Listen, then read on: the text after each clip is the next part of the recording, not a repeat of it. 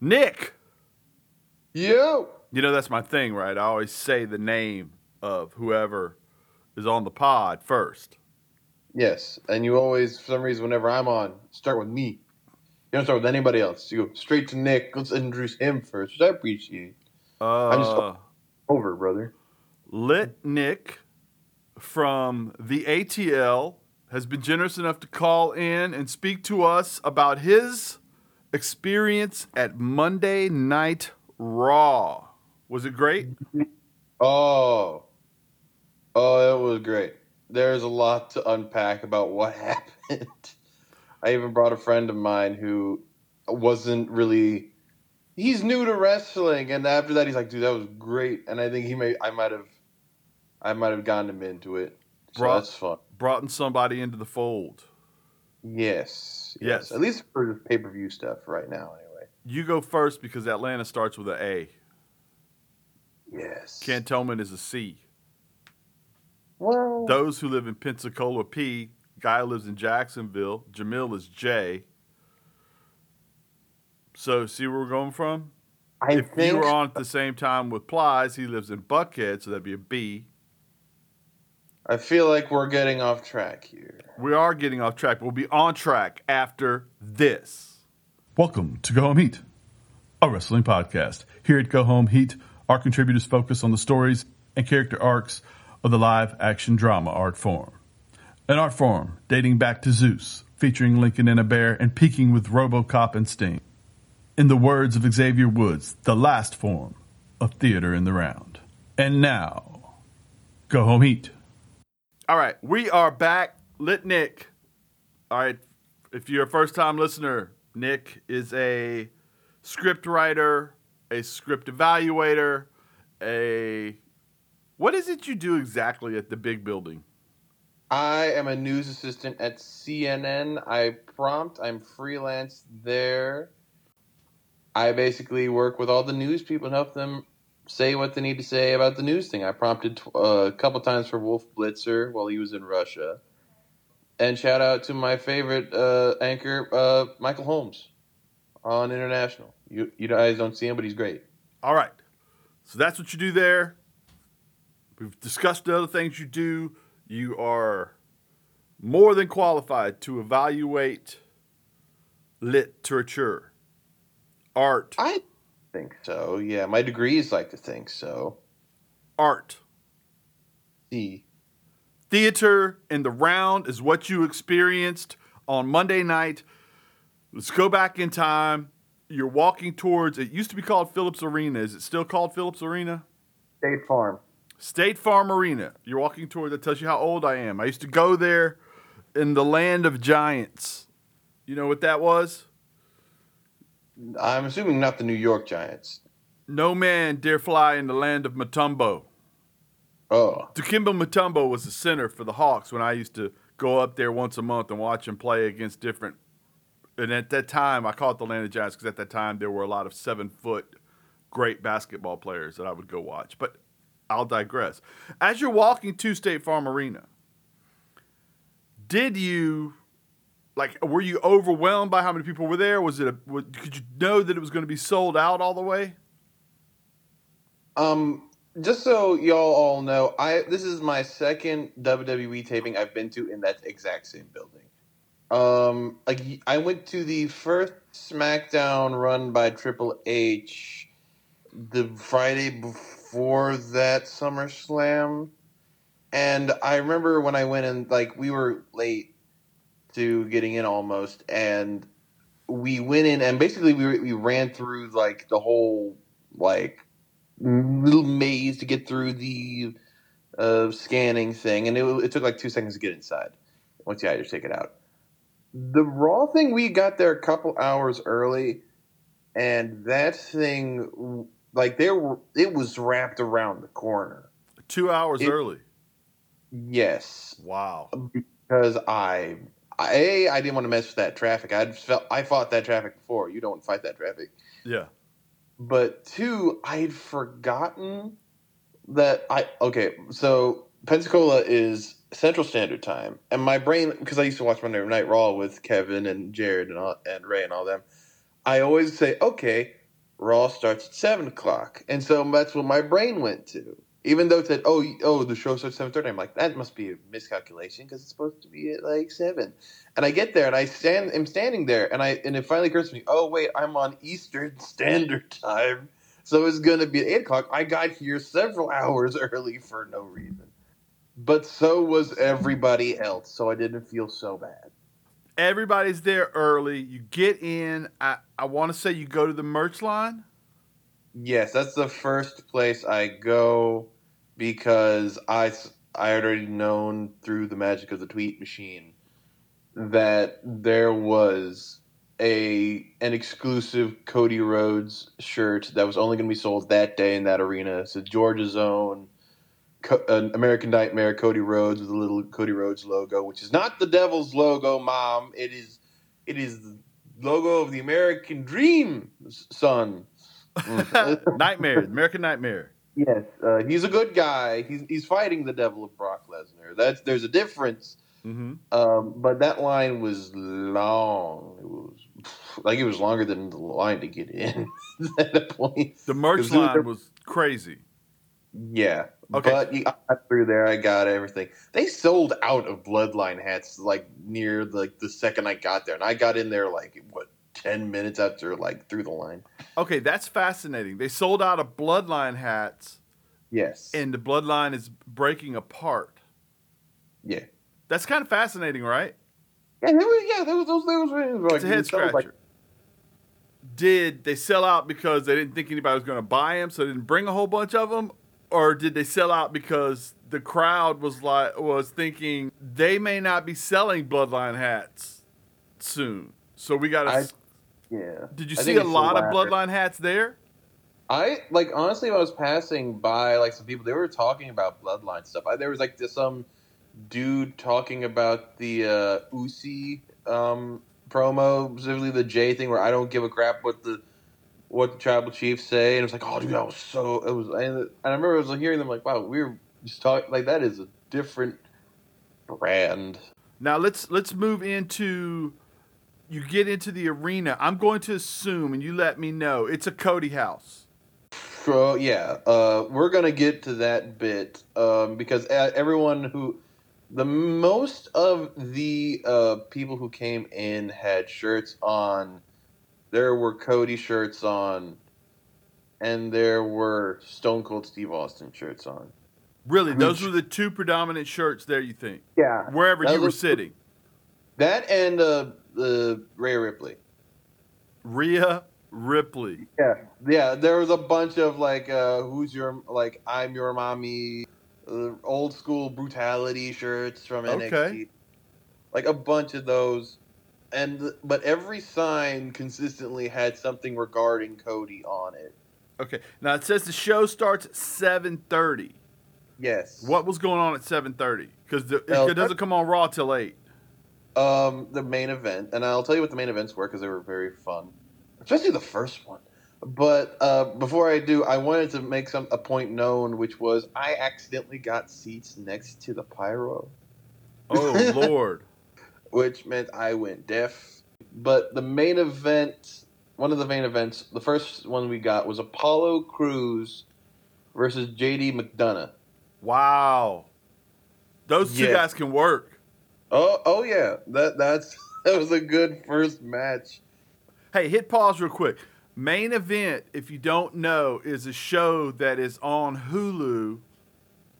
That um, they used to it used to be on WWE Network, and it's I'm sure that there are versions of it on Peacock as well. So they do those tapings pre-show. Got it. Now go back into it. Crews versus McDonagh, I remember distinctly because the crowd was wild for it. Like everyone was like super into. Oh, I remember what the second one was because everyone was so behind Apollo Crews, and JD McDonagh is so good at playing like like playing up the heel in the ring that everyone knew. Okay, he's the bad guy. And Jay Mc- McDonagh sold his butt across the ring with every shot. That it was like, it was um, just great. Everyone was eating everything up that they did, and see the high spots Apollo. Apollo got the win there, but it was whew, it was fun. The second match, and I almost forgot about it, was Riddick Moss versus Akira Tozawa. Yeah, it it wasn't as hot as uh, the first match was because you know it- we hadn't seen Riddick in so long, and like Riddick was supposed to be a bad guy now, Mm-hmm. so everyone was like sort of like, do we cheer this guy? Do we boo him? And then like, what is your deal? I, you don't really say much. But then when Akira Tozawa came out and started doing some of his stuff, people were like, oh well, we like this guy. We're gonna root for this guy. so it was like, and also I feel like it was like, okay, we're getting close to when Cody is here, and y'all are now in the way. Right. Right. Okay, so Raw starts. You get the pyro. Tell me this, just uh, conceptually, because I went to a Raw long, long time ago. Shawn Michaels was in the main event. Mhm. And I, the main thing I remember about the whole thing, the match was great, but the main thing I remember was he he was, and everybody's seen him do this at some point or another. He's laid up in the corner after he wins. He kind of takes, just kind of sits down on the ground and he's laying in the in the corner. And uh, on the Titantron, as I was leaving, I saw him say, "I'm too old for this." sh-" you know, and I, I've seen him say that a bunch of times, especially more most famously probably when he and Undertaker and Kane and Triple H tore the pec and Shawn Yeah. did the backflip onto his own head and really some people think it's the worst match ever. Yeah, but the thing is, he didn't say I'm too old. He said we are too old. On that day, difference. yes. He should have said y'all. Y'all are too old for this. But back to do this. So in that night, they would say, "Hey, we're coming back from commercial." There was a, a there were a lot of times that there wasn't anything going on during the commercial. And the guy who was doing the announcing was not exactly overly fun during the commercial. They might have been throwing out T-shirts or whatever, trying to keep the crowd hype, Somebody shooting cannons into the crowd with T-shirts. But what was it like during commercials during this Raw? Because I've heard great things about Samantha, Samantha knew how to keep the party going. Samantha She- Irvin. Yes, yeah, Miss Irvin knew how to keep the energy up the entire time. They like they did this also in SmackDown too, if I remember correctly. They would do do these random cam kind of things like to do in like like sports shows whenever like uh, or if you're in a stadium like on a basketball game like okay we're gonna cut to the crowd like here's the kiss here's the cam it's like a sign cam they had a G Generation X cam where everyone was doing the doing the chop The matches. Could you tell when the commercials were going on during the matches? I could because I am familiar with the product, but if you're not familiar, you could. It's something where you just, if they didn't tell you, you wouldn't know. Okay. Because the Titantron would like go to a close up of someone like a reaction shot, something they would cut back to the logo, then cut back to the ring, like in like a split second. Where and then like the match would just keep going. Right. Okay. And Okay. so- that, that's good. So Raw starts. You get the explosions. It's it, it's an assault on your senses. Raw starts, we are told we we are given like the whole like then now forever bit. Yeah. and everyone stands up, like knowing what's about to happen. Mhm. Because there was a chant of Cody that went on for a bit, and then this the lights go down and Yeah. everyone loses their minds, and then you have the song go on and the pyro, which is extremely loud. Everyone singing, and we had the loudest whoa on the planet. We will rival that of Wembley Stadium any day in that small little house. Right. Tried and true WWE trope is the hero gets beaten up at his hometown. yeah, And I told we- it to my friend when I went when we went there. Uh, he, I was like, "Oh, Cody's coming home town. Oh, it's gonna be good." Yeah, no, he's gonna get the snot kicked out of him, dog. You don't know. So in front of his mom, Brock Lesnar comes out and destroys Cody. We don't know if he snapped his arm, but they, they act like he did. Was the crowd going crazy during that? Was it booze? Was it Brock can be a little overwhelming as a physical presence where people just kind of in awe? What was going on there? Um, you can kind of hear this in the background of the Raw. Everyone was booing but mainly they were chanting for Cody, waiting for him to get his comeback that he never got. Wow. That that was the main thing.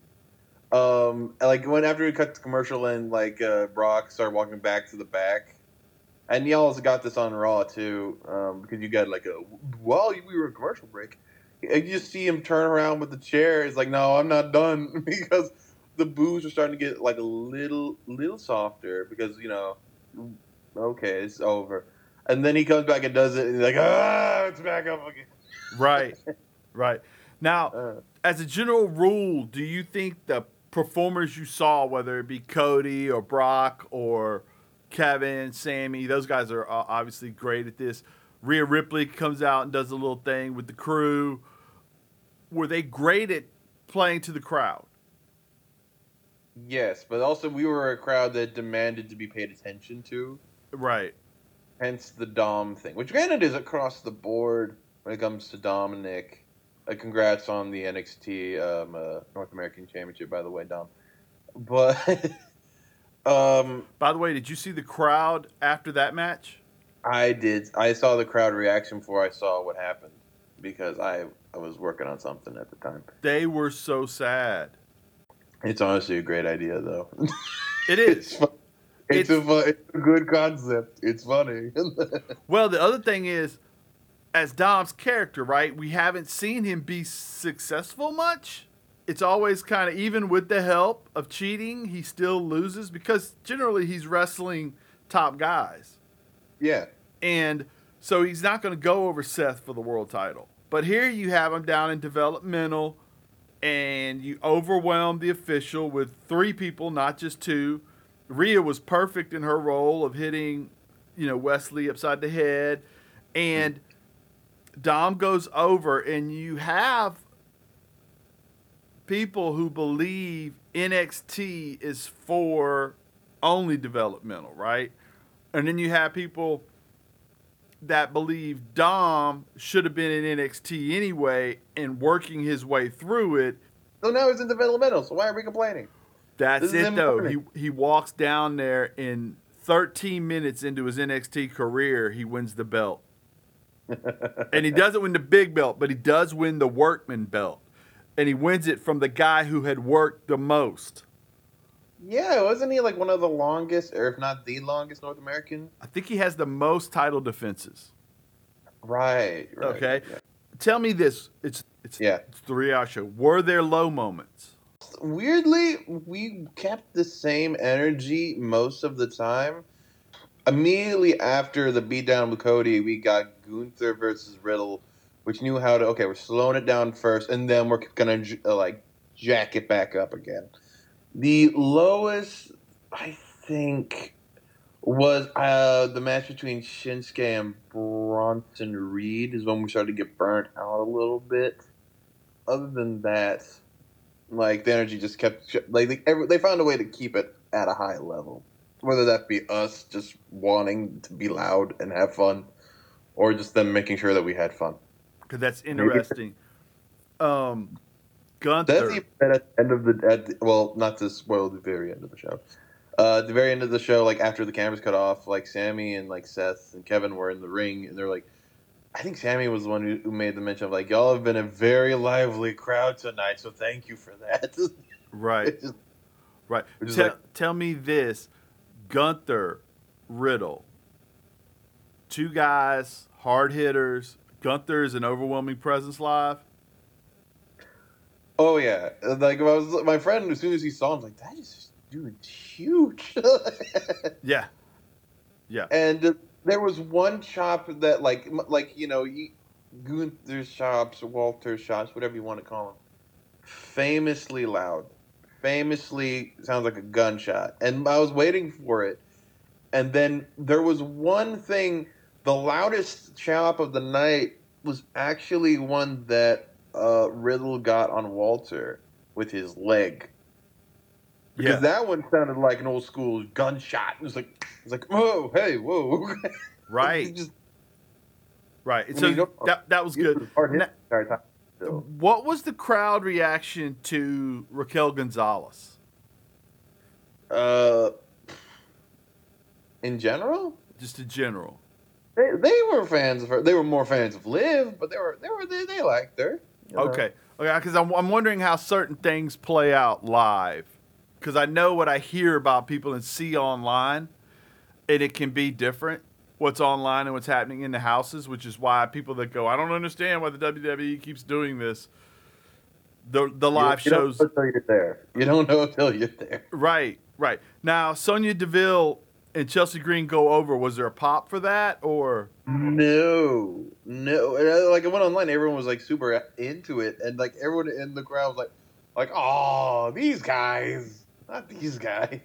No, to be fair, Tanya has earned it. She's been in the company long enough without a belt. So she has earned it for sure. But it, I think it was just this thought. But I remember, like, I was the guy to my right was like, "See, the, the reason why they're doing this though is because they're setting up Raquel versus like the kind of smart guy to my right, to my yeah, this side of me, Thing like this is setting up for Raquel versus Rhea. You know, so this is all fine. It's all it's all kosher. It's all Gucci. It's like okay. I said the same thing. I said the same thing. I, I said, you know, Liv will probably wind up getting Ripley on like uh, on, on a Monday night or something, and the beatdown that Liv takes will turn into Raquel back from knee injury, SummerSlam, Ripley. That's Yeah, what and- makes sense to me. And it's a thing where, like, in the moment, you're like, "Oh, this is a weird, random, like, change of a belt," and because it felt like, okay, these two didn't have a reign at all. They lasted like two minutes. Like, I mean, they had a longer reign beforehand, but then when you see the whole show as like a whole, as a full episode, you're like, "Oh, that's why we did that." Because we're setting up for this thing at the end of the episode, while also setting this up for future episodes for Sonya and, and Chelsea, so that we have a bad guy for the hero chase further on down. And they're like, "Oh, I now I get it." And also, Sonya and Chelsea are. Ch- also they're entertaining anyway.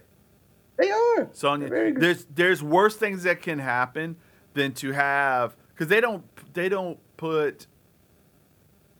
It's not AEW, and I don't want to insult anybody when I say that, but the women's tag division, even the men's tag division, up until this year, didn't get put on the same pedestal that the men's championships get put on, and the women's overall championship gets put on. So having that belt onto people that can make it interesting, even if they're not the best wrestlers, can create people wanting to see that segment. When hopefully that belt gets elevated in kind of a counterintuitive way, if that makes sense. Because the segments start to matter because they're funny or they're irritating or, or something like that. And then when the baby faces do go over them, now you have somebody with a platform that can run with it a little bit. And Chelsea can do that in a way, and Sonya is really good at making people hate her too. So this can work if they'll if they'll do it. Now, will they put the time in? That's always been the trick with that. You know, as soon as Rhonda said, you, you know, Rhonda was able to do whatever she wanted on and off screen, and they always kept pushing her towards us. As soon as Rhonda said they don't respect the women's tag team division enough, they decided they're probably going to let her contract run out. So we'll see how that works. Now let's get to uh, the Viking match. Was that crazy? That one was like, if I'm trying to think about the three biggest like audience reactions of the night, the that was a, that one was actually one of them, from what I recall. Just the way, like, uh, for one, it was weird seeing them set up a bunch of random Nordic things around the ring, including like a little boat thing in front of the ring, and I, I was like, "What is happening?" Completely over the top. WWE. Yeah, full for sure. It's oh, it's like over the top ridiculousness. But then the thought was like, okay, so what are Viking rules? What what are the? And then they immediately set it off off the jump of like, okay, they're pinning him to the mat like as like a fall counts anywhere type thing. Like, okay, so it's a no DQ falls count anywhere. Okay, cool, cool, cool, cool, cool. And so from there you kind of figure out what the dealio is. Um, but there were a lot. The audience was very into Alpha Academy the entire time, and then Viking Raiders know how to like get a pop out of the audience because they're insane in terms of just sheer athleticism with their size. Big pop for like the uh, it, the Letterman jacket bit around the ends. Everyone was really happy Maxxine got her jacket back, and then immediately she got speared through the table. Immediately. Like, oh no, no, they're gonna lose, and everyone was sad about that. But it's like, you know, yeah, I get it. It's the Viking Raiders. Yeah, they're gonna win. But I feel like if Alpha Academy somehow pulled it out, there would have been a very loud reaction to that. right. It did like that, like we were building to that. Crowd loves Otis. Oh yeah. They don't. They don't only love Otis. They love Maxxine and they love Chad Gable. Yeah. And they love it when he, when he did the whole when he's Germaned that one guy, just without seemingly effortlessly, just off. The, Yeah, he's a wrestling machine. The segment on the Titantron with Seth and Finn was their crowd reaction to that. Did they seem interested, or did the fact that it was on the television set bother them? A big pop for Seth Rollins when he showed up on screen. Big boo for Finn when he showed up. But I think at the end of the day, like we were really, as a TV show segment, it's great because like it's very quiet. It's very much giving a real deep focus on Finn and Seth's relationship. You're in the crowd. You're sitting there, and a lot of people were were quiet because they're trying to listen. But also, it was like, are we? Like they're also trying to get trying to get chants going and stuff. I'm like, yeah, but what is he saying? I don't know what he's saying. Right, because they're a live crowd. They're trying to have fun. yeah, so there is. So it was a mixed bag on that front. But uh, generally, they got like whenever Finn came back with a chair because they at least got the last bit of where Seth said like "get out of my face" and and such, and then Finn left, and they were like, "Oh." I remember so talking to like the guy next to me, like, "Oh, I guess he's leaving." Well, I guess that went out well. And then he immediately threw a chair, like, "Oh, never mind. There we go." Tur- And the crowd got back into it again. Turns out there were more than two chairs in the room. yeah. Yeah. I'm Yeah. glad Seth got his hand up.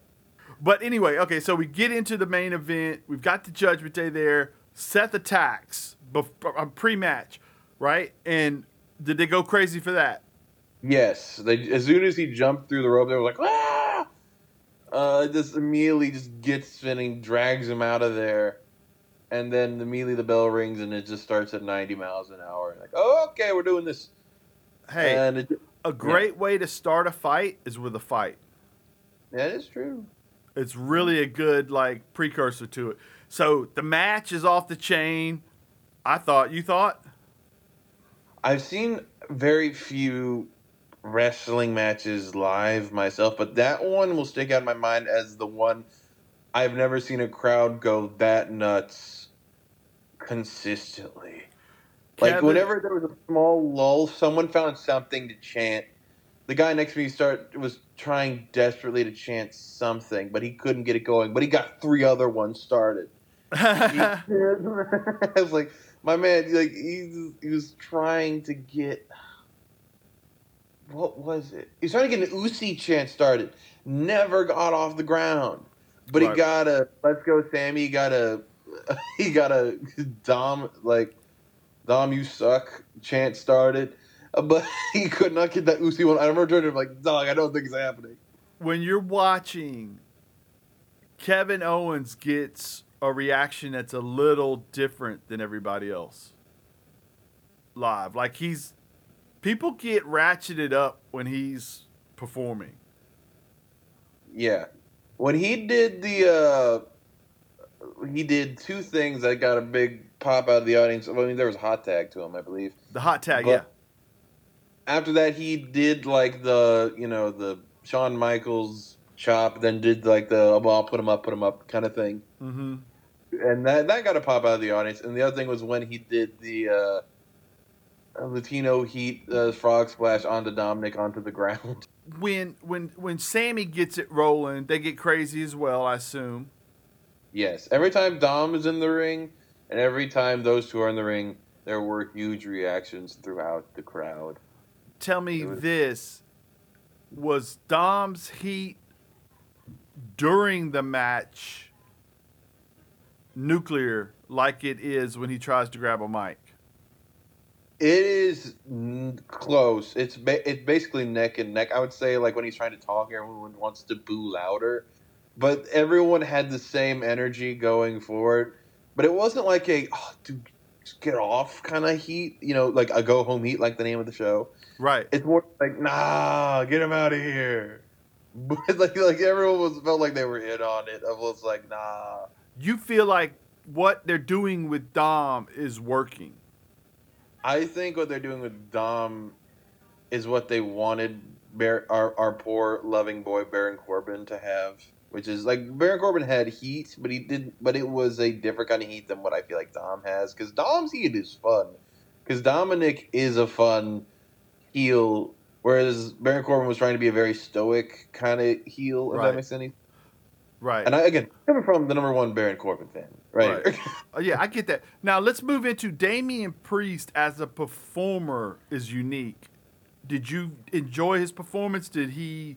Did you you get what I'm talking about? He's long. He's athletic. He's very strong. Yeah.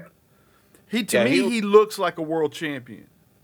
For sure, I would agree with that. He's huge and intimidating, and everyone was. Uh, I mean, he was able to kind of leech off of Dom's. You can hear it in like the first, um, in the Raw if you watch the opening segment with them, where like they people cheer for Rhea, they cheer for Finn, and they kind of cheer for Damian too. And then Dom starts talking, everyone boos him. And then the instant, like, I don't know why Damian just sort of saw a moment and he's like, y'all can boo him all you want. And, da, da, da, da, da, da. And and then he, because he's like, he's going to be a champion. Because of that, everyone started to boo him by extension. And then he started to get some of that heat kind of wafted on to him, Right. which kind of out for their benefit, especially towards that last match because everyone really loved Sami and Kevin. And so anyone against them was like, no, we're gonna we're gonna hate this guy. Oh. We're gonna hate whoever this is. right. I don't even know why. Like, what if we want? Like Damian said, what if you put those tag titles on the line? I don't know why we all said yes. I was like, I kind of went along with it, but I'm like, but, but logically, I'm like, why do we want this? Uh, or like, this is dangerous, gang. If we give Dom, we can't give Dominic the tag titles here. we would, we would burn the place to the ground. Yes. We can't do that. but the live crowd always wants a title match. They do. And it's always tricky too because people sometimes will get confused when they see a live crowd pop for a title change and think, oh, the crowd is really for the heel for some reason or it's against the face. No, the crowd is changing a historic, the crowd is cheering a historic moment, not the performer necessarily. You know, when the title changes hands sometimes, like you've seen people cashing, heels cashing money in the bank, and they're still heels after it's over. It's just, holy cow, we just saw something crazy. Like with Seth cashed in it at um, WrestleMania. WrestleMania, right? Everybody went nuts. Everybody, they didn't have ninety thousand Seth Rollins fans. Those people all cheered when he lost to Kev, to uh, Randy Orton earlier in the day. This was a crazy historic moment. That's why people cheered. And then you, you know, but when you got to Monday, they were still mad because he's still in the authority. He's still, you know. it- it- but anyway, okay. So tell me this best wrestling show you've been to so far. I know you've done a SmackDown, a couple house shows.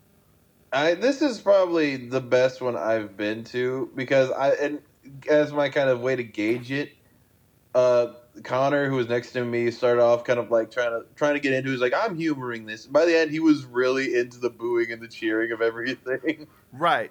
Uh, it- yeah, we, that crowd was something else, and that main event, especially like you can hear it at the very end of that last match when Kevin and like when Liv came out to stop like Rhea from interfering, crowd went like from that point to the end, like everyone was just on their feet, just like screaming. You're right too. Even when you're watching it on TV, when Liv attacks, the momentum of the match, not only as who's probably going to win, but the temperature in the room, the pace of which everything was going to happen, leaped. And when she when they went over the railing or whatever, off the charts excitement for you at the house, for you in the arena, it had to be ape just uh, ape shit. You know what I mean? Was it? Oh. It was it was bananas. it was insane. Right. And then, and then immediately you're like, oh, he's gonna do the he's gonna do the Helluva Kick, and then immediately gets stopped by Damian, and everyone's like, no, and then Kevin goes up, yeah, and, Yeah.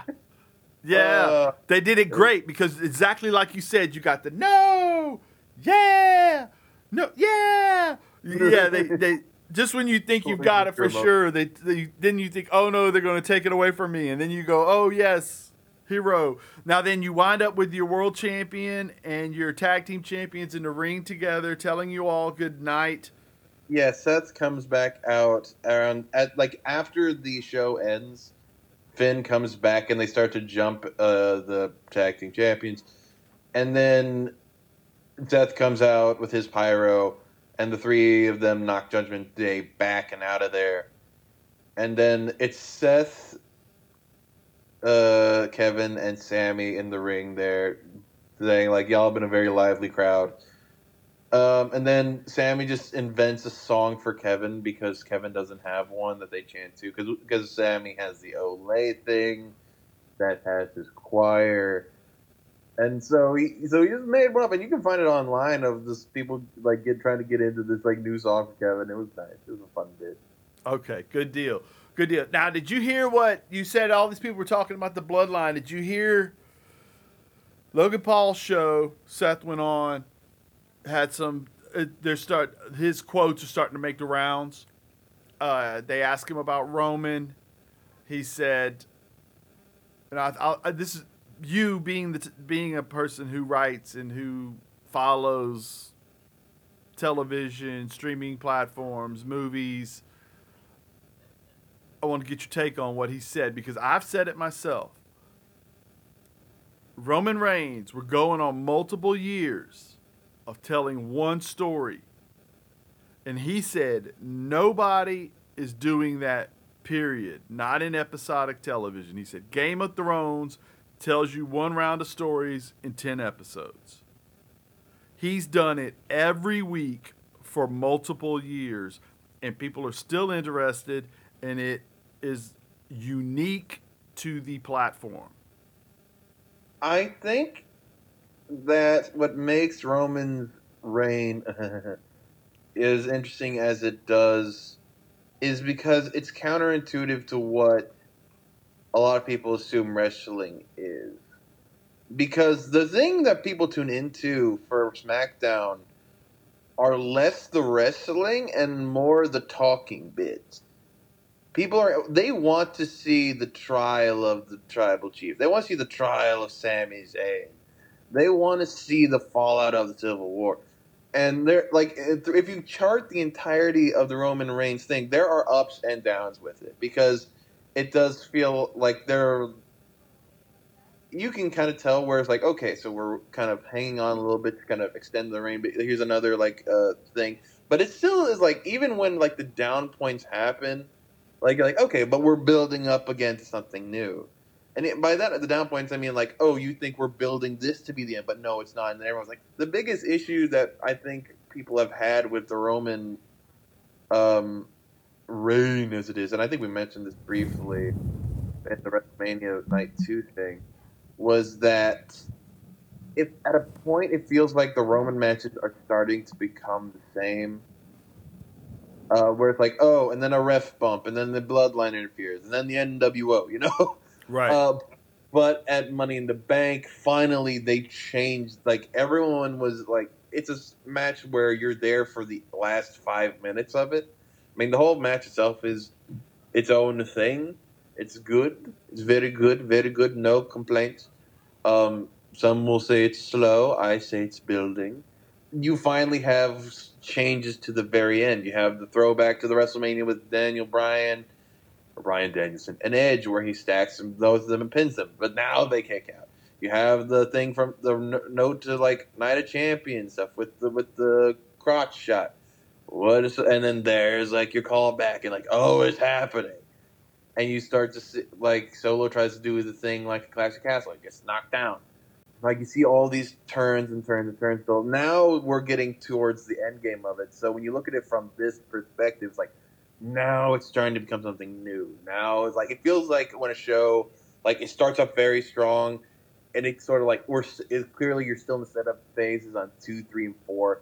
Then five just goes to six. It's the best way I can compare it to is Breaking Bad, where you're like, oh, this is really good, and then seasons two, three, and four are very good, but you're like, okay, we're ratcheting up to something, and then season five happens, you're like, what is going on? Everything's going insane, and you're just watching like so the, uh, someone's empire collapse around them, and you're just seeing just like the drama of it all. Right. Which I think when we, you said it off the jump about in the round, there is a. I'm gonna get made fun of for this. I don't care. There, I mean, it's pulling from Shakespearean stuff. I hate to be the guy. This is Othello. this is watching his empire fall. Right. Right. Tell me, t- you know, you brought up Breaking Bad. Let's say Yeah. it's how many seasons was that? Uh, f- technically five and a half, but really five. Okay, so that let's say that's 60 episodes. I don't know how many it is, but let's say it's 60 episodes. Roundabout. That's a little over 1 year. I mean, it took it took place over. I mean, if you watch all those episodes back to back to back to back to back, the whole show as a whole takes place over two years or over one year. But the actual show itself took around six years to finish. Correct, but my point is that's 1 year of Roman storytelling. Episodic, Oh weekly yeah, but if television like that, yes, because it is and yes. pay-per-views. So you, you have to include that too, right? So he's not just giving you what is it, 52? He's not just giving you 52 episodes. He's giving you 12 more because he's doing the pay-per-views, at least most of them. It's also paced very differently because rather than it being like a whole sixty minutes of showing this episode, he gets like like out of a two hour show or three hour show, like about thirty minutes of that show. So really it's thirty minutes, thirty minutes, thirty minutes, thirty minutes, thirty minutes, thirty minutes. So it's roughly Yeah, it's roughly it, it's yeah. It's fascinating that he's been able to keep it up. Here's another thing that, that I think is fascinating about it. Roman has made heroes of all those around him now. Only Solo is not a hero. Paul was Paul. They're to me Roman and Paul are the same thing because they're kind of a collective. But the people he's brought into the story, they are all heroes that are all capable. Now the other thing that Seth said that I thought was fascinating in that aspect was he said Roman has created a plat he not created, but he has brought the platform to a level due to COVID. Like it all happens because of COVID. They couldn't have Yeah. flipped Roman with live audiences. They wouldn't even thought of it, is what Seth is saying. But because of COVID, they were able to do this and you were able to work on the intricacies of the character because you were basically filming in front of in a warehouse without people. And you were said- allowed to be, have quiet moments that you're not allowed to have really in a live show. Right. But the interesting thing too, if we go back to what you were saying about the Seth segment backstage, is I don't think it's SmackDown shows when they cut to Roman in his locker room. Like you said, the most important parts of SmackDown sometimes are him talking to Paul by himself in the locker room or his dressing room with all the waters behind him and all that.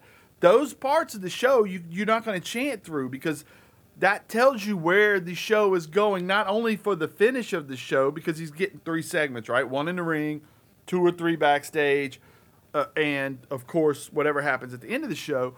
Roman captivating you with the quiet moments, which is something he learned how to do through COVID, when you could do the quiet moments and he could talk to the camera during matches or during, you know, those type of things, which I think is, is really neat and fascinating. The other thing Seth was saying was that Roman has ra- raised the platform of the WWE champion, the Universal champion. More people are paying attention to that person.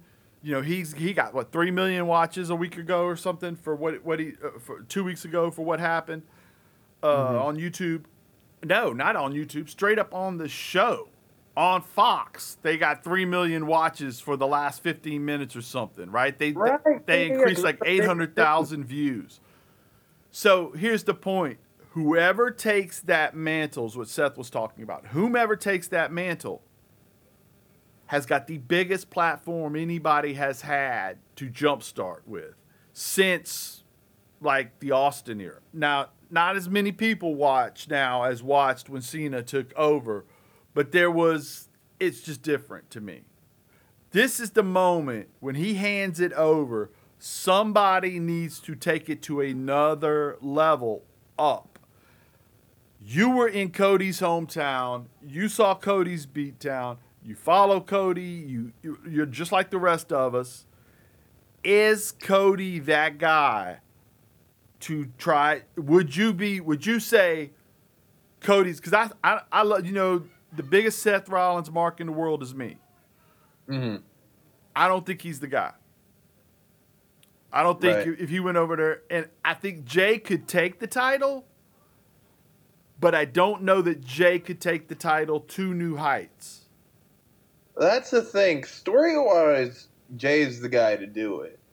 But if you're talking about it from like a sheer wrestling standpoint of who can who can make the title matter and who can move the title around and has like who could be the like perfect person to also elevate the title, that's Cody.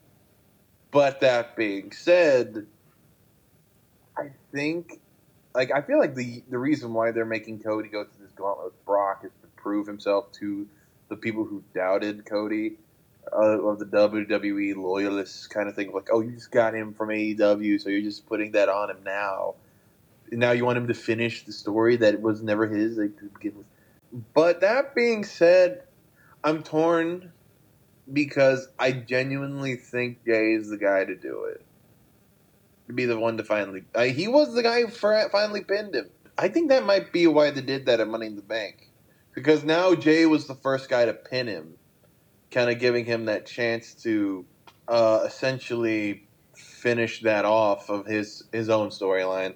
And then you can bring in Cody to be the one to beat him at Mania or such. Right. Jay was the chink in the armor. Then if if Roman goes over Jay at at uh, SummerSlam, then we all can wonder, oh God, we're starting over. Roman's never going to lose this. And then you have Roman go over some people strong on your way to Mania, and then Cody winds up somehow working his way into that match and taking it from him. what I think might end up happening is he like hear me out here. J- what the story could be is Roman fighting every other member of the bloodline until Mania. Right. You have Jay for this, then on another pay per view you have him versus Jimmy. Then you finally have Solo try to take him on, and then when that way when Roman goes up against Cody for a second time, it's him by himself with maybe Paul. Maybe Paul runs away and abandons him too. Right. He jumps off of relevancy when he sees it sinking. Right. They're leaving Roman completely alone. If you want to go full Shakespearean, um, Right. Well, you could do that with Solo. You could have Paul, when he sees Roman can't do it, go to Solo and become Solo's manager alone. mhm. And lead, you, you get where I'm coming from? I don't know if they'll go- do that like pre Roman losing the belt, but I could definitely see post Roman losing the belt.